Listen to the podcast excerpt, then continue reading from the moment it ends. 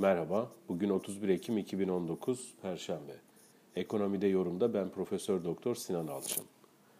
Dün Türkiye saatiyle 21'de Amerikan Merkez Bankası Fed faiz oranını indirme kararını açıkladı. Piyasa beklentisiyle uyumlu biçimde 25 bas puanlık bir indirimle 1.50-1.75 arasına faizli çekti. Ortalamada 1.62,5'luk bir faiz, politika faizi karşımıza çıkıyor. 1995'ten bu yana ilk kez, üçüncü kez üst üste faiz indirmiş durumda e, FED. Dolayısıyla aslında kendi e, tarihi içerisinde çok önemli bir adım diyebiliriz.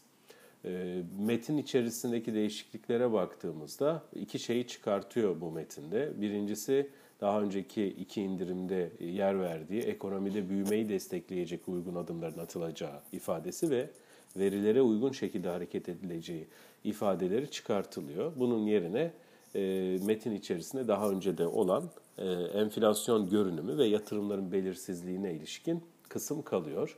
Burada tabii şöyle bir sinyal vermiş oluyor aslında FED. Büyümeye ilişkin ben elimden geleni yaptım.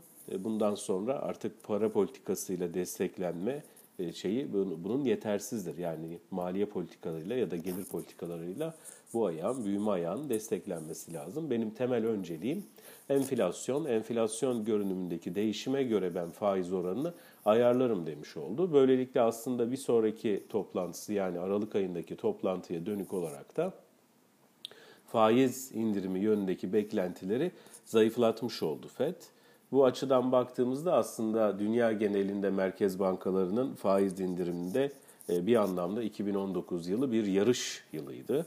E, fakat e, yılın sonuna doğru geldiğimizde artık bu yarışın bir anlamda her tarafı da güçsüz bırakacak biçimde artık sonlanmaya başladığını söyleyebiliriz. İşte Fed'in davranışı veyahut da bu faiz indirimi ve buna bağlı gerekçesinde de bunu görüyoruz. Onun için 2020 yılında özellikle küresel ticaret riskinin devam edeceğini de dikkate alırsak artık para politikasının e, uygun maliye politikası ve gelir politikalarıyla desteklendiği yeni bir e, harman e, politikalarla, politikalar dizisiyle bütün dünyada karşılaşacağımızı düşünüyorum.